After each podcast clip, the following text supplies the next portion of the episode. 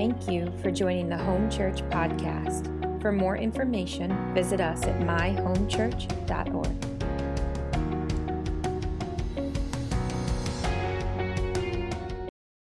Amen.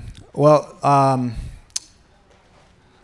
every every time we gather, uh, no matter what happens in our gatherings, no matter what the content of the message is or how that message is delivered, uh, even if there's no formal speaker, we've had that.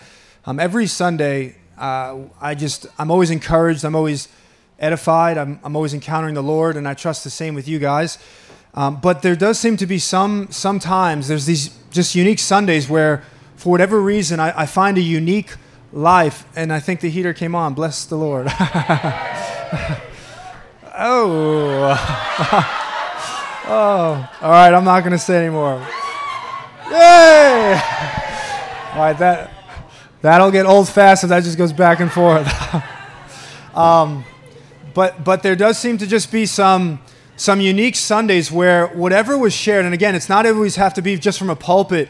It just could be what comes through worship, or you just sense like that's what the Spirit is uh, authoring faith for. It just really sticks. There's a unique life on it, and I really felt what we started to touch on last week that there was a unique grace on it. Uh, and, and honestly, a lot of it was even confirmed by just the conversation I've had throughout the week, where, the, where there was so many people, including myself, really stirred by what God was highlighting to us.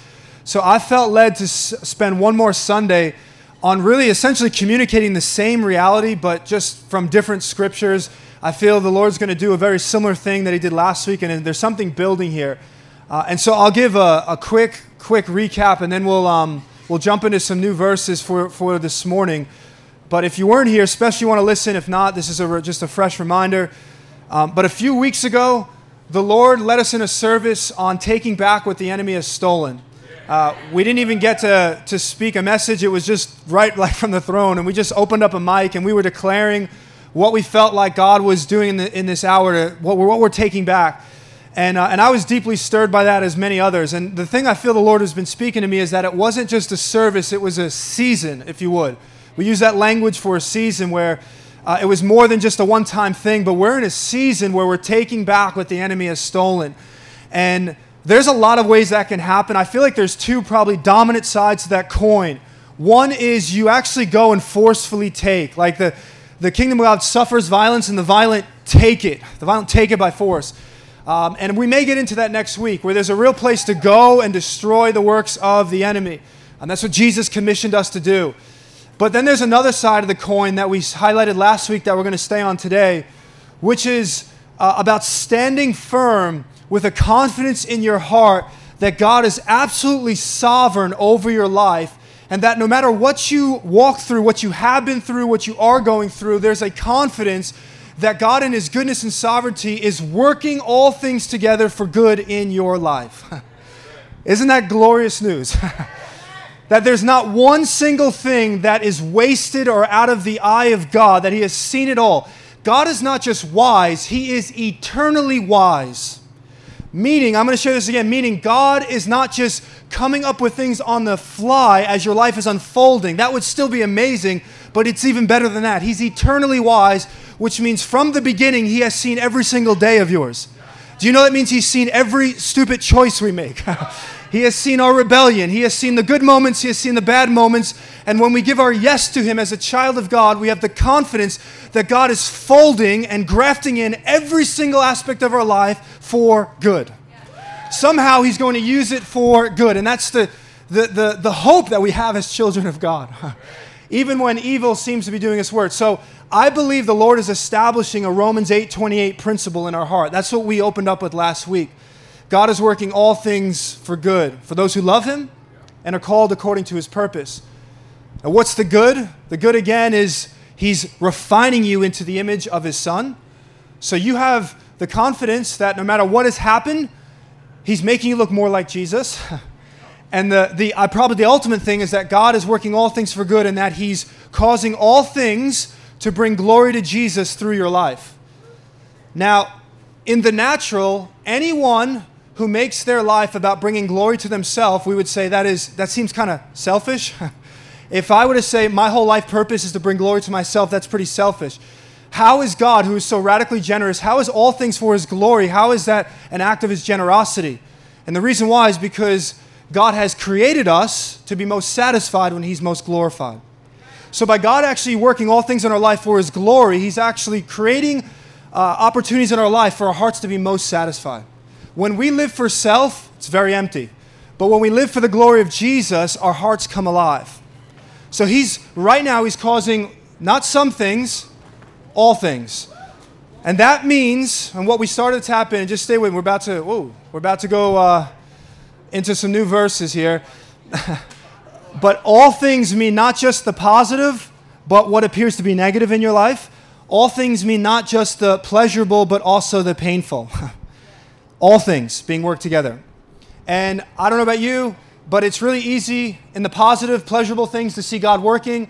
But when something seems really painful, I'm like, where in the world is God? and I'm not just talking about like having like an off day, but some of you have walked through extremely painful things that have caused real hardship and real heartache in your life. And I believe God wants to inf- like set your heart ablaze with hope. because I don't want us just to know that God's doing something, because sometimes we can quote Romans 8:28, but be miserable in the process. I know that's me. Like I know He's working all things for good, but I'm bitter. I'm I'm complaining. I, I'm like frustrated at the person who maybe has offended me. I'm frustrated at God. What are you doing? I believe what we're talking about can fill you with joy and hope in the process. Like the summary of what we're saying is that even when it feels like the enemy has an upper hand, Romans 8:28 tells us he never does. When he thinks like he has an upper hand, God is saying, Watch how I'm working this out in your life for good. I don't know about you, but that's just glorious. so, uh, so last thing, and then we're going to look at Proverbs uh, 16, because I want you to capture the like the ultimate picture of Romans 8:28 is the cross. And what we established, and we're going to see this again in different ways, is that all things are made for. Do you remember what we said? What are all things made for? Good, but the glory of Jesus. All of creation is to glorify Jesus. So, what is the essence of evil? It is anything and everything opposed to that display of glory. So, all things are made to glorify Jesus, and evil seeks out to thwart the display of that glory. So, what's so fascinating is that at the cross, when evil did its worst, and hell was given full range to unleash all of its resources on the Son of Man to do what? To destroy the glory of Jesus. The only thing evil and darkness and sin could accomplish is the greatest display of God's glory ever seen before. The very glory they tried to destroy actually was put on the grandest stage we've ever seen. And it is the same truth in your life. Let's look at Proverbs 16, verse 4. Oh, we're going to see some beautiful things today. so just to kind of confirm what I said, look at Proverbs 16:4. It says, "The Lord has made everything for its purpose, even the wicked for the day of trouble." That's amazing. The Lord has made everything for its purpose, even the wicked for the day of trouble. What this tells us is that God God has purpose for everything that happens, which means if He permits anything, it's not because He wasn't able to stop it. It's because in his infinite wisdom, he's working something out for a glorious purpose. God does not simply overcome evil, God causes evil to serve his purposes. He's not just overcoming evil in your life, he's so, so much bigger and better than that. He's causing it to serve his purpose in your life. And God can do what Proverbs 16:4 says while still maintaining his holiness. So consider this, this is amazing. God can work through evil, sin, the brokenness of the world while still maintaining his holiness and still preserving responsibility of man for his choices. He's able to work through all of this and still bring about plans and purposes through the most broken of things. The biblical pattern shows that when evil does its worst and produces even the most spectacular of sins, and we'll look at some today, that these things never nullify God's purposes. Again, they are always used to serve God's purpose of redemption. God is never caught off guard by evil. He's never caught off guard by sin. He's not scared of it. He's never revamping his plans on the fly. I, I used to probably read Romans 8 28 this way that when bad things happen in your life, when evil happens, even when there's your own sin in your life, God now on the fly is responding, and somehow He's going to work it out from that point forward to be good. Now, that is nice, but it's far better than that. What it's actually saying is that before it's ever happened, he saw it and already rolled it into the plan of your life. That's how sovereign and good he is. And to prove that, think about this. Think about when sin and evil first entered the world at the fall of humanity. The, Romans 5 12 says sin entered through one man. Do you know that sin wasn't part of creation? Sin's an intruder. It had to come in. God, why did you permit it? Why didn't you stop it right from the beginning? What, like, I just imagine the enemy saying, Got him. right away, you created everything, and then right away, sin enters in, got him. Uh uh-uh. uh Because you know what? Romans, uh, Revelation 13 8 says Jesus was slain before the foundation of the world. Now, check this out, it gets even better. 2 Timothy 1 9 says, You were saved and called to a holy calling, not according to your works, but according to his purpose and grace, which was established in Christ before the ages. Saving grace was established and purposed towards your life before the ages, meaning before evil or sin ever touched this world, God had already established saving grace over your life. To go even further, Ephesians 1 4 says that God chose us in Christ before the foundation of the world, that we would be presented holy and blameless before Him in love, He predestined us to adoption, and it's all for the glorious praise of God. So, saving grace, adoption, and Christ crucified happened before the world ever, ever came into existence and before sin and evil ever came in. Which means when sin enters in, God is not like, oh my goodness, what am I going to do? He says, I'm going to use all of this to further glorify my Son and accomplish my purposes. Which means when evil and things happen in your life and you say, What's going on? God is not caught off guard. He's saying, I've already counted this, and watch how I'm going to use it to do something incredible through your life. Amen? All right, so let's go to Colossians 2.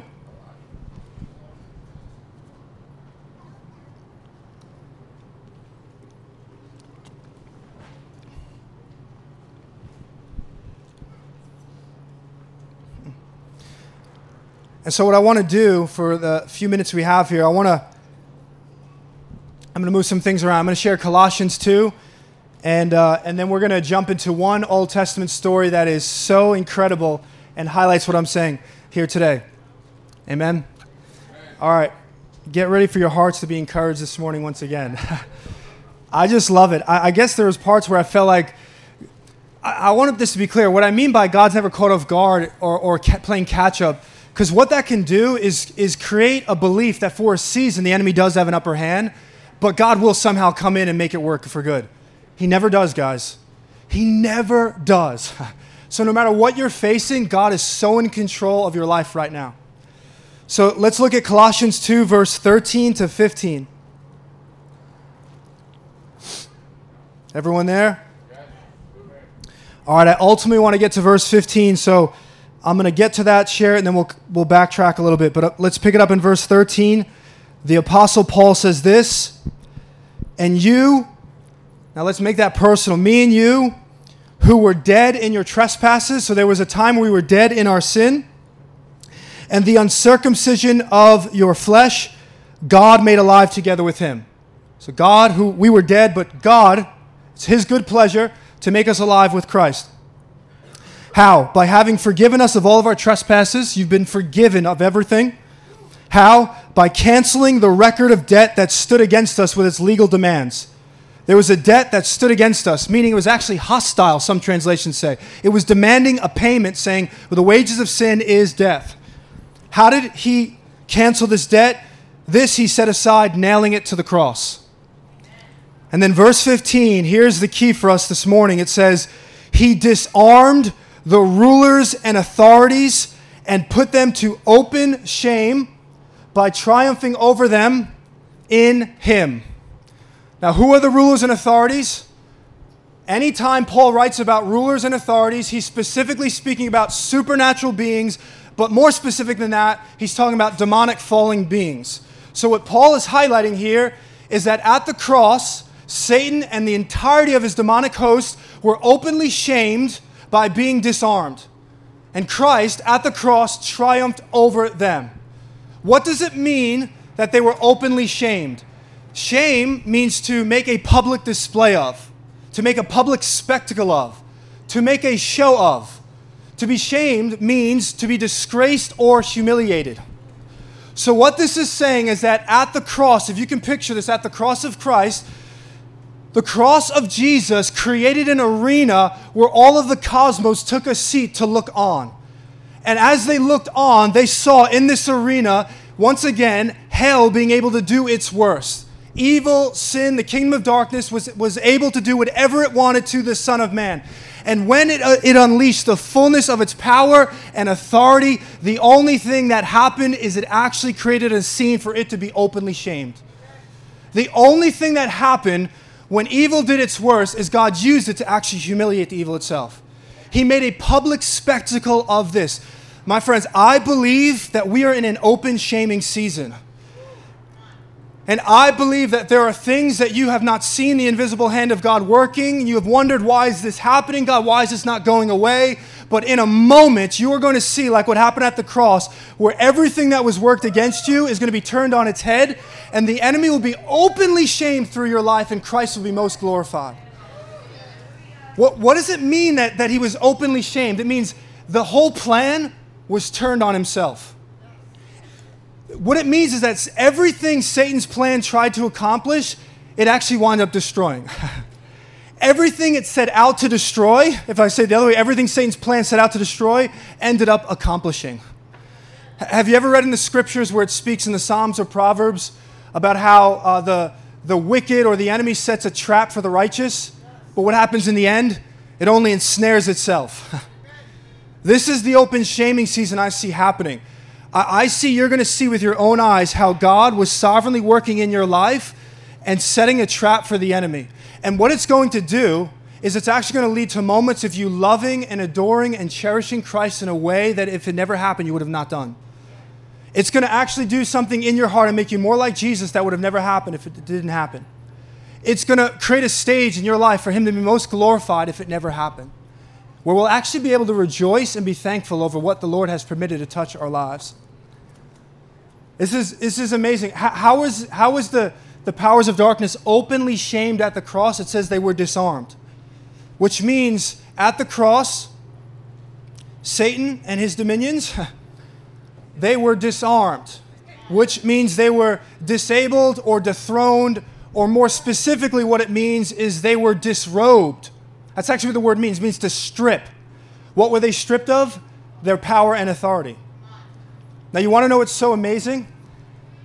Is that at the cross of Christ, in Roman crucifixion, we, um, we know it was a measure of extreme torture, but one thing we, we don't always understand is, is another side.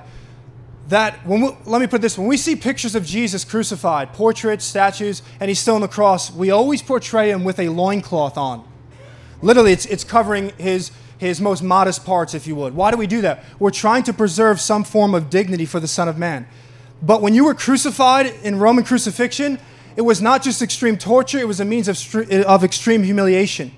They would actually strip you naked before they put you on the cross, which means almost 100% when Jesus was crucified, he was stripped naked. Now, for us, that still may not hit us the same way because we live in a culture so desensitized to nudity. But in first century culture, there was nothing more shameful than to be openly exposed before your brethren.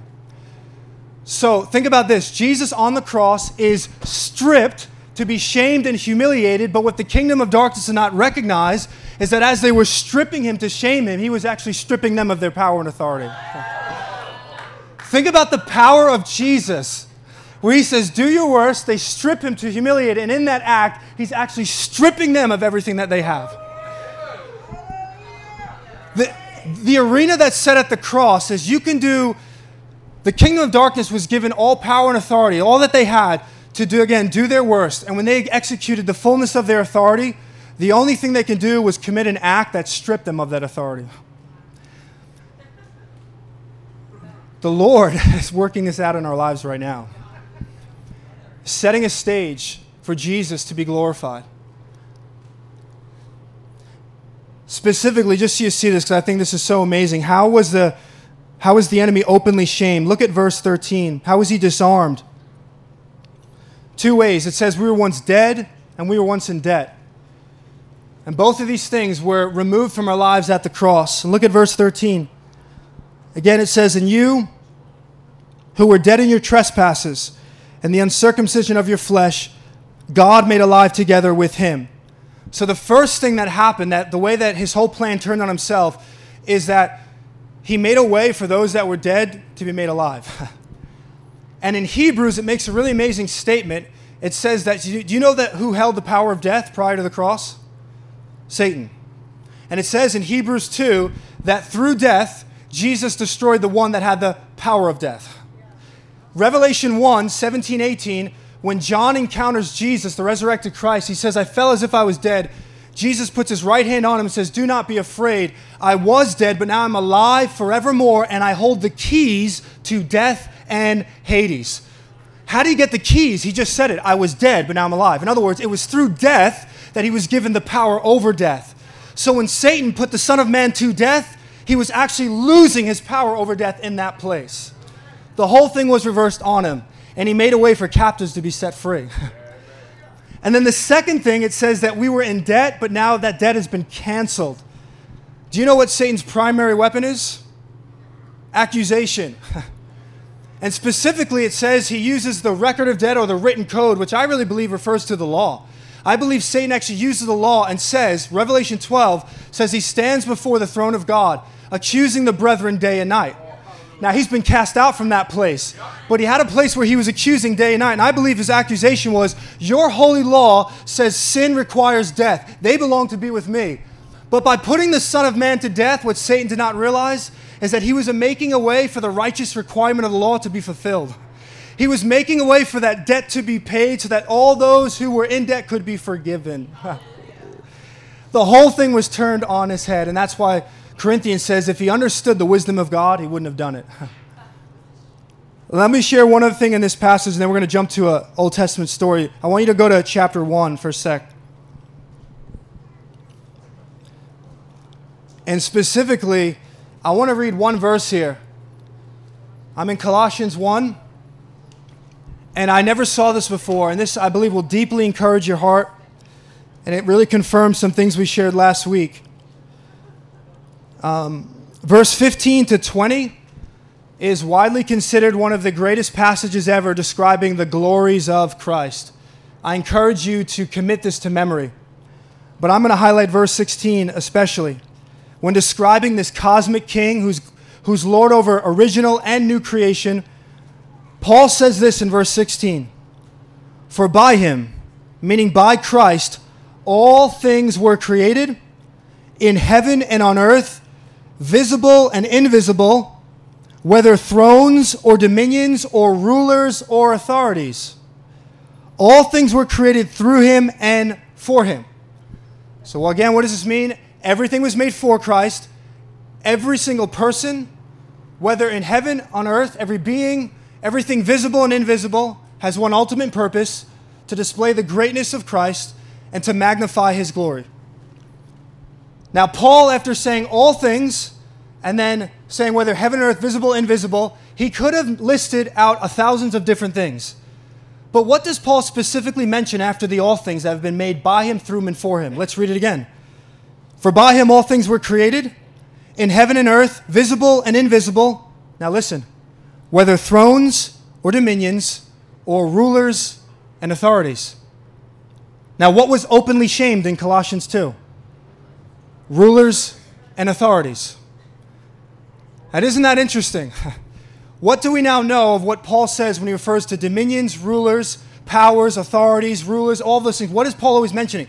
He's always mentioning spiritual beings, but specifically fallen demonic spiritual beings. You say, well, hold on, hold on. God made something that was evil and demonic? No, no, no, no, no. Listen carefully. God did not create anything evil, He did not cause it to be evil. But what this is saying is God created something knowing it would actually rebel against Him. Hello, we're all here today, right? God created something, dominions, thrones, rulers, and authorities. He created these things knowing very well these rulers and authorities would one day rebel against him. He did not cause this rebellion, but he permitted it. The question is, God, why would you ever create something knowing this? And once again, we come back to the to the simple but life-changing answer that God in his infinite wisdom saw a Colossians 2:15 moment coming. In other words, God could have breathed and the rebellion was over. But God said, if I permit this, I see a day coming where there's actually going to be an act that is displayed that will, that will put on. Uh, that, will, that will put on display to all the world the full array of my son's glories. And so it is with you. If there is something, I believe what God wants us to be encouraged with by this is God wants to infuse courage in your heart. That there is something that God has not removed immediately from your life. There is only one reason why. He has permitted it because he sees a Colossians 2:15 moment coming.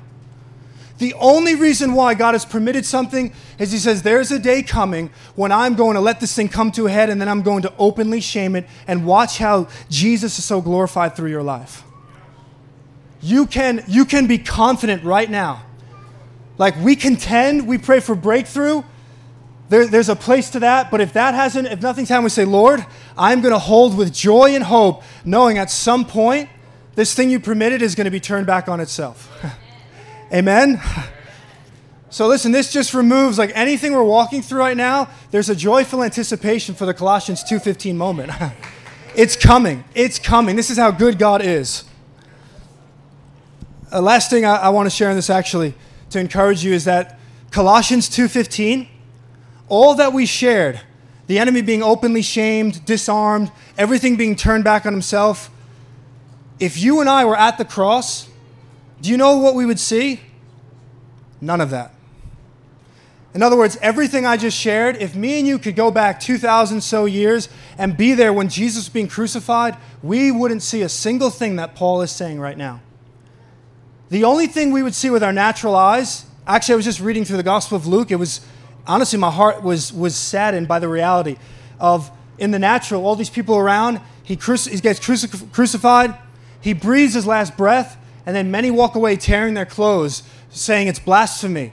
Others stand on watching, and I just imagine the eerie silence as darkness comes over the land and the winds blow over the Calvary Hill, and you hear the creaking of the cross going back and forth, and all you see is the bloodied body of Jesus. And in the natural, we would say, That's it. But if our eyes could be opened up to the invisible hand of God, we would see in that moment the powers of darkness were being shamed, that the powers of darkness were being stripped, that the kingdom of darkness was being cast out of its place of accusation. And I want you to know that there may be things you're walking through, and you look with natural eyes and see, where is the hand of God right now? But oh, if our eyes could be opened up to see God, we would see how the Lord is doing an incredible work through that. Amen. All right, for, uh, for sake of time, I'm, I'm going to just share one story with you. If you could come with me to the book of Esther.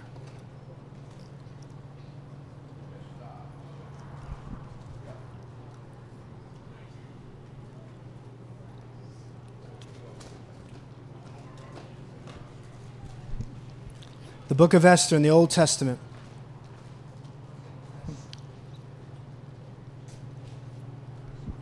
I really want you guys to. Uh, if you, if you can, track with me as turn, turn there.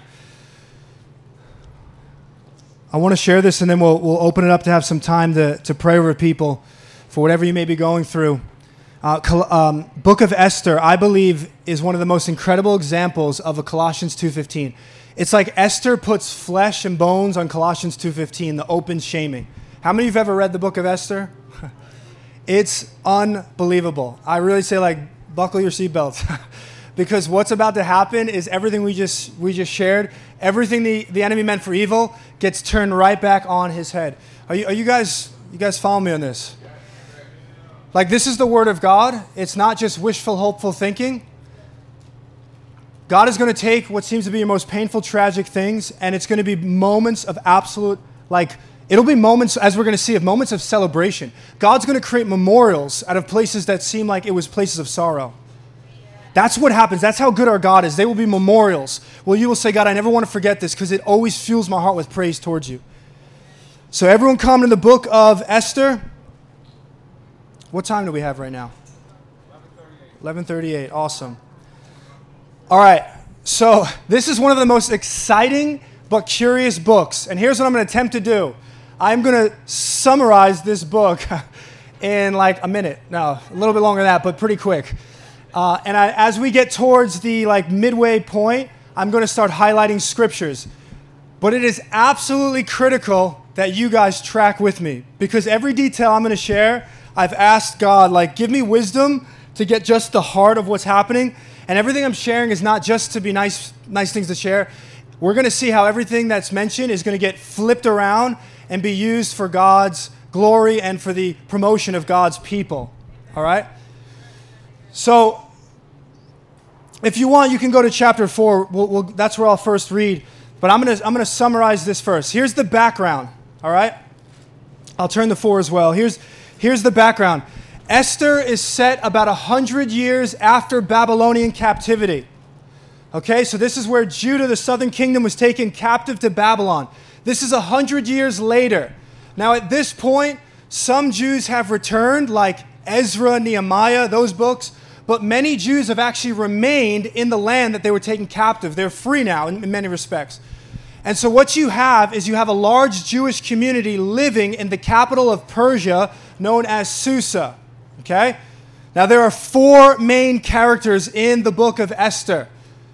All right, we'll have a, a little feedback. Does anyone know who are the two, two first characters? Two, who are the two main characters? Does anyone know? Mordecai, Haman, Esther, and the king of Persia. So you've got two Jews, Mordecai and Esther. And then the other two main characters is the king of Persia and one of his officials by the name of Haman. Now, what makes this book so fascinating and so interesting is that God's name is never mentioned once. now, how can you have a book in the Bible that's all about God and God's name not ever mentioned? It's actually a brilliant technique by the author to cause us to look with intent for the activity of God through this story. He purposely does not write his name so that we are forced to look for the signs of God's invisible hand throughout it, of which we will see it everywhere. And this is deeply encouraging for us because there are times where we go through life saying, God, where are you through this? And God invites us to say, Look for my hand. Don't just chalk it up to that I'm there. Look, I invite you to be hungry to look for it, and you will see his fingerprints everywhere. and his fingerprints wash out the fingerprints of what the enemy's doing. All right? All right, so here's where, here's where we start. One and two, chapters one and two, here's, here's like the framework. Listen, listen carefully. This book begins with two banquets held by the king of Persia. 187 days, these two banquets total up. First, 180 days. The second banquet is seven days. The purpose of these banquets are to display the greatness of the king of Persia. Well, when they get to the final day, the 187th day, the, per, the, the king of Persia, who's pictured as kind of a drunken pushover, he gets very drunk and he decides to summon his wife, Queen Vashti, and he wants to, to show her off at the banquet because she's very beautiful. He refuses, she refuses to come, so the king is filled with rage, and he removes her as queen. And the stage is now set that he must go out and look for another queen. So what does he do? He sends out his officials throughout the kingdom of Persia looking for the most beautiful virgins. Well, in that search, they bring back many women. This would have been something actually would happen historically one of the women that are brought back is Esther, a Jewish woman who he does not recognize as Jewish yet. So he brings her in, and essentially they go on a kind of a beauty pageant. It's this year long process that was actually pretty gruesome, where they would have to go through certain cosmetic treatments before they could go before the king. And after a year, one by one, each of these women would present themselves before the king of Persia. And when Esther went before her, the, the king was undone by her beauty and says, That's the queen right there she becomes now the queen of Persia. now, what's amazing is that during this time, Mordecai, remember, Esther is, is Mordecai's niece, he would go to the king's gate regularly to talk with Esther. And one day, while he was at the king's gate, he overheard two officials plotting the death of the king of Persia. So, so Mordecai tells Esther to tell the king. The king finds out, he investigates it, finds it to be true, removes these men, and then it makes an interesting statement. It says he takes his book of Chronicles, which is his like his his record of his being a king, and he has it recorded what Mordecai did for him. And it ends. And you say that that's it? Kind of some random stories. No, no, no. God is setting a glorious stage through all of this. All right? So we move into chapter 3, and in chapter 3 Haman is introduced. Haman is this evil uh, official that really just personifies, I believe, like kingdom of darkness and he's put basically as the right hand of, of the king of Persia. And one of the things the king does is he issues a decree that everyone has to bow and worship Haman when Haman comes around. So Haman happens to enter the king's gate, which who's there? Mordecai, because he would speak with Esther. And as Haman enters, all the officials bow except for Mordecai. Haman sees this and he's filled with fury and rage, and he says, I'm going to kill Mordecai. But then he finds out Mordecai's Jewish, and he says, I'm not just going to kill Mordecai, I'm going to wipe out the Jewish people. Uh, think about this is like, uh, how many of you have had some bad days? okay, because like if God can work through this, he can work through our lives. So now Haman says, I have a plot. I'm going to kill Mordecai, but I'm actually going to wipe out the nation of the Jews. Here's what he does. Is he then goes on his own and he begins to devise a plot. It says he takes uh, dice, casts lots, to figure out which day he will annihilate the Jews. Do you know what casting lots the name is? The, the Persian word is pur, P U R. It's very interesting because you're going to see what happens on the other side of this, what this celebration will be called in the end. So he casts lot. Pur means the casting of Haman's lot, uh, Haman's dice. Haman discovers the day. It's 11 months pro- uh, after the day that he's on. He goes before the king and says, Here's my plan. There's a people that live amongst you that do not care about you, that rebel against your laws. I think we should wipe out all of them. He says, Women, children, everyone. It's almost like the king's on the fence and he says, I'll put a lot of money in your treasury. And the king says, Done, do it. He issues letters that get sent out to the entire kingdom of Persia. The Jews find out about it and they enter into a time of weeping, mourning, fasting. Haman, I mean, Mordecai is in sackcloth. Esther has no idea, but through their interaction, she finds out. And I want to read in chapter 4, very briefly, the interaction between Mordecai and Esther as Esther is finding out about this plot to annihilate the Jews. I'm in verse 13. I just want to share this because it's such a powerful section. I'm in, again, Esther chapter 4, verse 13. This is where Mordecai and Esther devise a plan. Essentially, they're going to ask the king to reverse this decree. And in verse 13, it says, Then Mordecai told them, there was actually people going back and forth between them and Esther as like middlemen to, to their conversation. It says, Then Mordecai told them to reply to Esther, Do not think to yourself that in the king's palace you will escape any more than all the other Jews. For if you keep silent at this time, relief and deliverance will rise for the Jews from another place. That's an amazing statement. This, this really highlights God's desire for partners. He says, Esther, if you don't step up, God will do it another way, but you'll miss out on it. God will deliver. He'll still do it, but you'll, be missed out, you'll miss out on being used. That is like a powerful statement for us to say yes to the call of God. And then he says, But you and your father's house will perish. And this is one of the famous lines and who knows whether you have not come to the kingdom for such a time as this? He's saying, perhaps even you've become queen for such a time as this. And then verse 15, then Esther told him to reply to Mordecai. She agrees. She says, Go, gather all the Jews to be found in Susa, and hold a feast on my behalf, and do not eat or drink for three days, night or day. And I and my young women will also fast as you do. Then I will go to the king, though it is against the law and another famous line, she says, And if I perish, I perish. Man, that's a bold woman right there. Why? Because she says, even though it's against the law, what she was saying is, according to Persian law, no one could approach the king without being requested. The only way you could be spared of death is if the king gave his scepter to you when you stepped in. She recognized, if I don't get that, I will die. But she says, nevertheless, if I perish, I perish. So what happens? Chapter 5, she goes before the king. Much to her, I'm sure, relief, the king gives her the scepter. She comes in. The king says, What do you want, my queen? I'll give you anything up to half the kingdom. And her request is, I want to have two, basically, two banquets with you. Would you come to a banquet, you and Haman? And he says, Most certainly. They come to the banquet, and Haman gets very drunk, which I think is actually all the way God worked through this because his guard comes down. And get ready, this is where everything's about to switch. Because Haman leaves this banquet drunk, and he comes out, it says, merry on wine and he comes to the queen, uh, the king's gate, and he sees Mordecai there again, and he begins to think to himself, I am a man that has an abundance of wealth, riches, power, status. But as long as this man is alive, I will never be happy. And so that night he says, That's it. I'm going to take out Mordecai. And it says he has his officials erect a large pole, a gallows, to hang Mordecai on. Not hanging like by the neck. They would, in the Persians, they would impale you on this and they would hang, okay?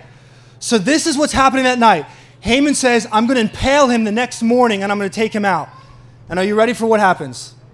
The entire story is about to shift. Again, have any of you had a threat of your people being wiped out and being impaled the next morning? okay, so if God can work through this, God can work through your life. Are you ready? This is so good. I've said all this because I want you to see the power of what's about to happen. Verse 1 of chapter 6. You guys there? Esther 6, verse 1, it says, On that night. Okay, stop. What night? The night that Haman is having the gallows built to impale Mordecai. On that night, look what happens. The king could not sleep. I wonder why. the king is tossing and turning. He says, I can't sleep. So, what does he do? Look what he does. And he gave orders to bring the book of memorable deeds, the Chronicles, and they were read before the king. So the king says, I can't sleep. He says, Someone, bring me my Chronicles, because nothing will make you fall fast a little bit sleeper than reading through these testimonies. but now, do you remember what I said in the beginning of what was put in the Chronicles? Mordecai's act of helping the king be set free from a plot to assassinate him. He can't sleep. He says, Bring me the Chronicles. He's sitting there. The officials begin to read it, and all of a sudden it comes to the part of the story where this man Mordecai spared his life. And he says, Wait, stop. He says, Mordecai, he says, Have we done anything to honor this man? have we done anything to bless this man? And the officials say, No, we have done nothing. So, oh, it's so good. It like makes me giddy to see how God works these things out. look at so just you see, look at verse three. And the king said, what honor or distinction has been bestowed on Mordecai? He says, Wait, what have we done for this man? And then it says, The king's young men who attended him said, Nothing has been done for him. Ready? Verse 4 And the king said, Who is in the court? So it's morning time. Ready? Who's coming in the court? Now Haman had just entered the outer court of the king's palace to speak to the king about having Mordecai hanged on the gallows. So here's the king saying, Wait a minute, what's that? Mordecai, what have we done to honor and bless him? As he's saying that, it's morning time, and guess who comes in? Here comes Haman coming in. Coming in with the request to have Mordecai hanged. The very one that the king is now asking, How should we bless him? But it gets even better than this. Where are we? Verse 6. So Haman came in, ready? Verse 6. So Haman came in, and the king said to him, Oh, the king says to Haman now, What should be done to the man whom the king delights to honor. He says, Hey, Haman, I want to ask you something. You're one of my trust officials. What should we do for the man that the king loves and honors? And look what Haman says to himself. It's uh, the second part of verse 6. And Haman said to himself, Whom would the king delight to honor more than me? So he has this internal dialogue and he says, Oh, the king wants to honor someone? He must be talking about me. For who would the king want to honor more than me? Who does the king delight more than me? So Haman's about to respond and give the most lavish request about what you should do for a man that the king honors and delights, having no idea that he's about to promote the very man that he wanted to kill. So, look at verse 7. And Haman said to the king, Oh, you can only imagine this. For the man who the king delights to honor, let the royal robes be brought, which the king has worn. Guys, no one could put on the king's robes. He knows the, the requests he's making, you would never dare to make these requests in the natural. He says, Let him put on your robes and the horse that the king has ridden. Do you remember what we said about Jesus, about the uh, donkey? He says, Find me one who has no one, no one has ridden it. Because it was the law that no one could ride the horse or the donkey of the king. Again, I want you to see, he's making such lavish requests. He's saying, Let him take your horse and ride it. And then he says, And on whose head a royal crown is set. Verse 9, and let the robes and the horse be handed over to the one of the king's most noble officials. Let them dress the man. Don't even let him dress himself. let others come around and dress him, who the king delights to honor, and let them lead him on the horse through the square of the city, proclaiming before him, Thus shall it be done to the man who the king delights to honor. And then verse 10 says, Then the king said to Haman, Hurry Take the robes and the horse, as you have said, and do so to Mordecai the Jew. Oh, and it gets even better. He says, Leave nothing out that you mentioned. Do everything that you said. Ready for verse 11? So Haman, Haman took the robes and the horse, and he dressed Mordecai. And he led him through the square of the city, proclaiming before the, the people, Thus it shall be done to the man who the king delights to honor. Can you imagine this? The very man that this, this guy wanted to kill, he's now leading on the king's horse, shouting out to the people, Look at what happens when the king loves this a person. Everything was flipped on his head. The very thing the enemy meant to do to destroy him actually wanted promoting him. Guys, the, the, the, the, take home for us in this is that there are things that the enemy tries to do. And again, I don't try to be like overly enemy, but I want you to see God's hand because I want you to just be locked into God. That when these things come, what he thought would destroy you, he has no idea. He's setting you up for your divine callings. He's setting you up for things that God has promised. Like there are times when things happen in my life and I'm like, oh my goodness, God, this is going to get in your plan the way you're planning. God's actually saying, no, I've already seen this and I'm going to use this to actually bring about the plans and purposes I have for you. Can we just finish this out because it gets even better? so Haman is not only set up now, it says he goes to his room and he is just like undone. the man he wanted to kill, he's now led around the city, blessing and honoring and praising. But it gets even worse for Haman. Now he's just having a really bad day because now the second banquet comes that Esther had. And now finally she makes her request. And she says, Do you know that there's someone who despises me and my people and wants to wipe them out? And the king begins to burn with anger because he loves the queen and says, Who is it? And she says, It's Haman. and the king then asks, He says, What are we going to do to Haman? And look at verse 9 and 10. One of the officials gives the king an idea. I'm in chapter 7, verse 9. It says, Then Harbona, one of the eunuchs in attendance on the king, said, Moreover, the gallows that Haman has prepared for Mordecai, whose word saved the king, is standing at Haman's house 50 cubits high. So the king is saying, What are we going to do to Haman? One of the officials say, Well, do you know that he built this huge gallows to actually kill Mordecai? And the king says, Put Haman on it. So, the very gallows that Haman built to destroy Mordecai, he's actually impaled on himself now. This is Colossians 2:15, guys. Everything the enemy meant for evil was flipped on himself and he wound up destroying himself in the process. But it gets even better. There's only a few chapters left, so I promise we're almost done here. Haman's, Haman's been impaled, but now the question is Haman's gone, but there's still an issue. There's still a decree that's been issued to annihilate the Jews on a certain day. So Mordecai and Esther once again devise a plan and say, all right, it's time for you to reveal that you're a Jew and you need to ask for this to be overturned. They go to the king, and the king says, listen, as a king, I can't overturn this though. Man, I wasn't even thinking about. That's really good news for us. You know that Jesus is a king? it's actually a really powerful principle here. What Jesus says can never be overturned. do you know that one of the things the kings would do is they would say, Behold, and then they would speak something. And whatever was said, that was it. I don't know why I'm sharing this right now, but 2 Corinthians 5:17 says, "Behold, anyone is a new creation, the old is gone and the new is here. Everyone in Christ is new creation." That's a decree of a king. Everything Jesus says, it cannot be overturned. So the king said, "I've issued a decree, I can't overturn it." So then he says this, but I have a plan. He says, "Why don't you guys issue a new decree that will override this?"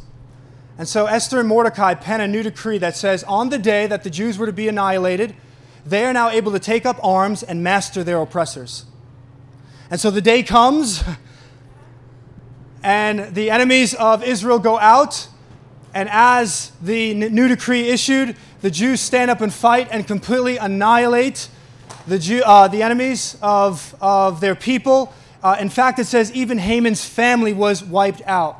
And I want you to look in chapter 9, verse 22 of the summary of this day one of the summary statements. Chapter 9, verse 22. It says, As the days on which the Jews got relief from their enemies, and as the month that had been turned for them, listen, from sorrow into gladness, and from mourning into a holiday. The day that was meant to be sorrow is now a day full of gladness And the day that was, again, meant to be a day of mourning is now a holiday. and what holiday is this? Look just a few verses down, verse 25. I'm going to read verse 25, 26.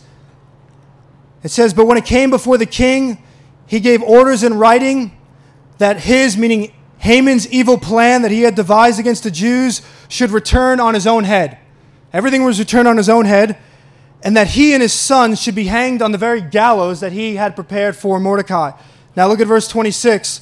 Therefore, they called these days Purim, after the term pur. Do you know that to this day there are two days celebrated every year on the Jewish calendar called Purim? Purim is just the plural form of the casting of dice. So, literally, Haman's dice that were cast to annihilate the Jews, every year now for two days, the Jews celebrate and they call it the casting of dice. It is such a mockery of what the enemy meant for evil. that what was supposed to be a day of annihilation is now a day of celebration every single year. Only God can take days of mourning and make them festivities now. and so, in the end, the way it ends is that Mordecai is not only delivered and spared, he gets raised to the second in command over all of Persia. And it says his greatness and splendor and his favor went on and on and on. And here is the summary for us is that when the enemy tried to destroy Mordecai, he only promoted him. And when he tried to destroy the Jews, he only created a celebration. He created a holiday. when the enemy did his worst, the only thing he could do was create a holiday for the people of God. and so the book of Esther, it invites us to have confidence in the sovereignty of God that even when you do not see God's hand working, oh, he is working. And no matter how bad things may seem at points, no matter how much it feels like things are out of control, God is turning all things for good in your life. Amen? Amen. Let's have the worship team to come on up.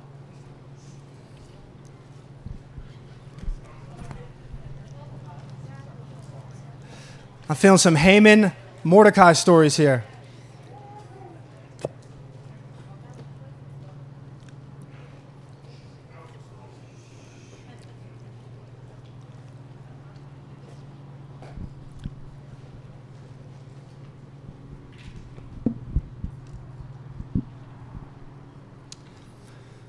Praise the Lord. So, what I want to do for those who are going to would like to remain with us, we'll give uh, some space. I'll have the prayer team come on up. And similar to last week, I just felt one more week to just pray for hearts to be deeply encouraged and to know that grace is exploding over your life. Um, I really felt for those that are maybe in a process that they feel quite miserable, and I get it. We, we, we're just there, natural. But there's an invitation, I believe, to find joy in whatever we're walking through, to find hope, especially. Uh, that, that's part of the way I feel like we take back. Uh, that's what I'm trying to get at in this is that there are places where we forcefully take, there are other times where we actually can remain firm with joy and hope. And there's something about that that I just think really irks the kingdom of darkness. it's the Psalm 2 uh, the nations rage and plot against the Lord's anointed, but then David says, But the Lord is seated on the throne and he laughs at the plans of the enemy. And I really believe it's, it's like it's a laughter of nothing will prosper that they're trying to do.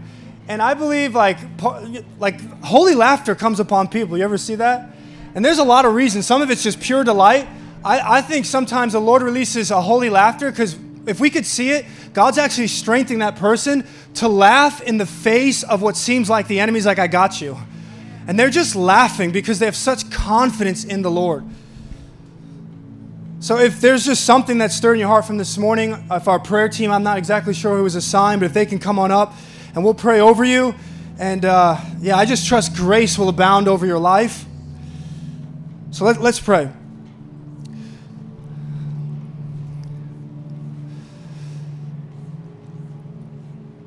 Bless you, Lord.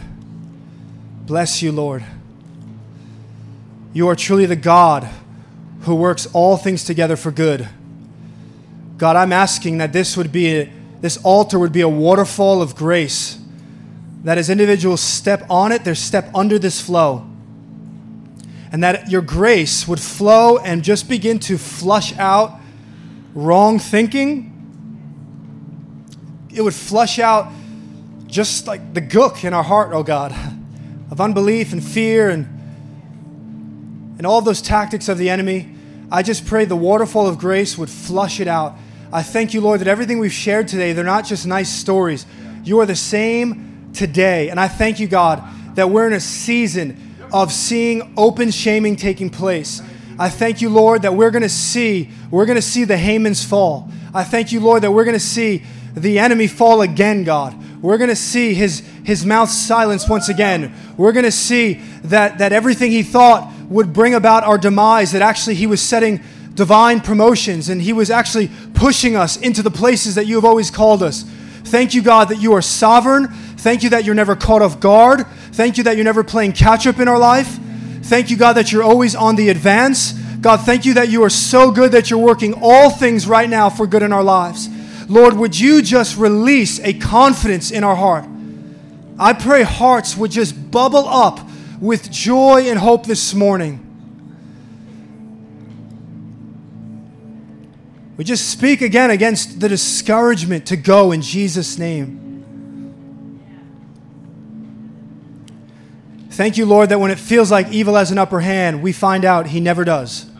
He never does. Thank you, Lord. Thank you, Lord. Thank you that we are a victorious people. Thank you that we are raised and seated with you, Lord. So, Lord, would you make our cry a simple one, Lord? Be glorified.